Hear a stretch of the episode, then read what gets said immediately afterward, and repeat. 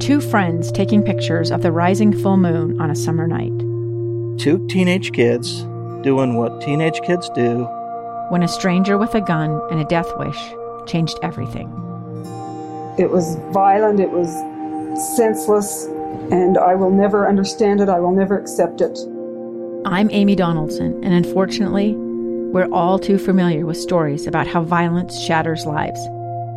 But what we rarely see is how they are rebuilt. In a new podcast, The Letter, we relive tragedy, but only so we can hear the rest of the story the struggle to reclaim lives, the realities of grief, and the possibilities of forgiveness. I believe in miracles. Sometimes I thought, there are no miracles. Yeah, there are, and this is a big one.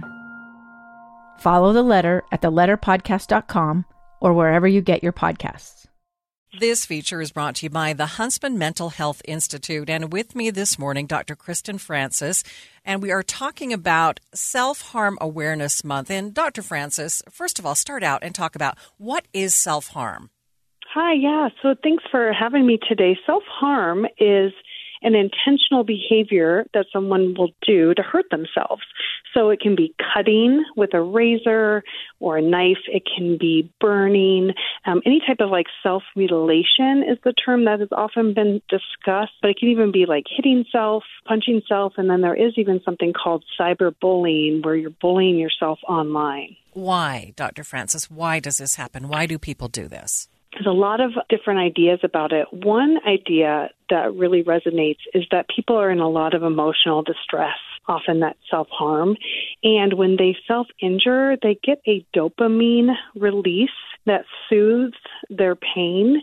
They also get an almost opioid like relief as well physically um, that can also lessen the emotional and sometimes even physical pain that comes from the self injury. So, in a way, it's reinforcing, even though it's not a good idea long term, of course, has lots of complications, lots of bigger consequences for that. But in the moment, people can get some relief from their psychological distress. How common is it for this to happen?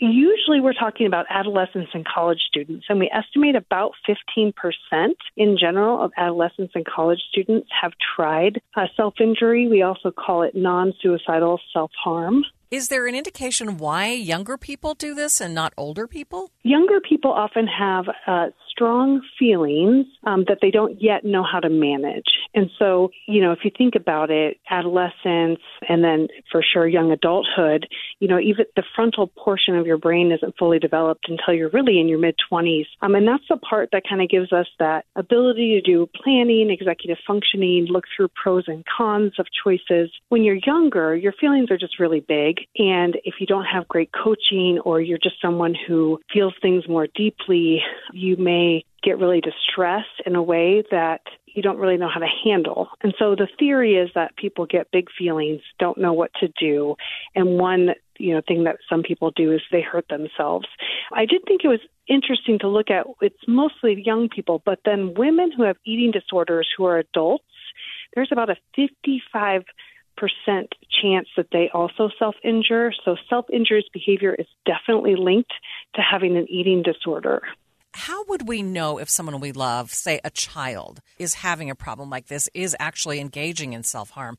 So, usually the places that people self harm are kind of more hidden. It could be on their forearms, but oftentimes their abdomen or thighs. So, with younger people, we tend to see if they're wearing shorts or t shirts, or if they're avoiding wearing any type of clothing that could show these areas. That's always a good sign. If, if the weather's really hot and they're still wearing long sleeves, long pants, I definitely would want an adult to check in. Um, you also might see scars, cut marks, burn marks, and not understand understand how the child could have gotten those, and we want you to ask a lot of questions. Lastly, if you're finding things around their room, like razors or knives, things that don't make sense, I would definitely want you to start asking. Yeah, you say ask a lot of questions. Is that the best response? Because uh, as a parent, I would be terrified, and I'm pretty sure I'd be very reactive. Yes, and most parents are going to want to be getting to the bottom of it right away. And I'm going to ask you to take a deep breath, calm yourself first, and realize that your child is in distress and needs support. And a non judgmental stance is always going to get you better results. So calm yourself.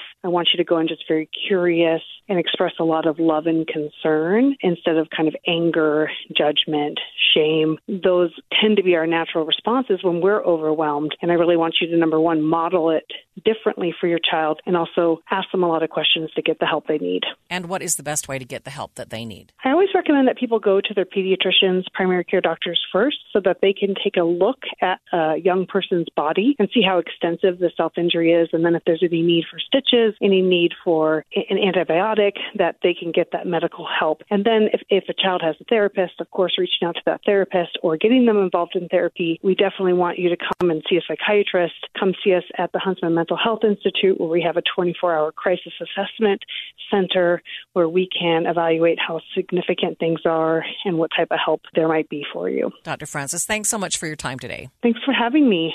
And this feature has been sponsored by the Huntsman Mental Health Institute. Two years ago, Americans watched in horror as a crisis unfolded at the Kabul airport. There's desperation and anguish. More than 80,000 Afghans have since arrived in America, but this story is still unfolding. I'm Andrea Martin. In my new podcast, Stranger Becomes Neighbor, we'll find out what happens to these new arrivals in our communities. Who would help our newest neighbors? Follow us at kslpodcast.com, Apple Podcasts, or anywhere else you listen.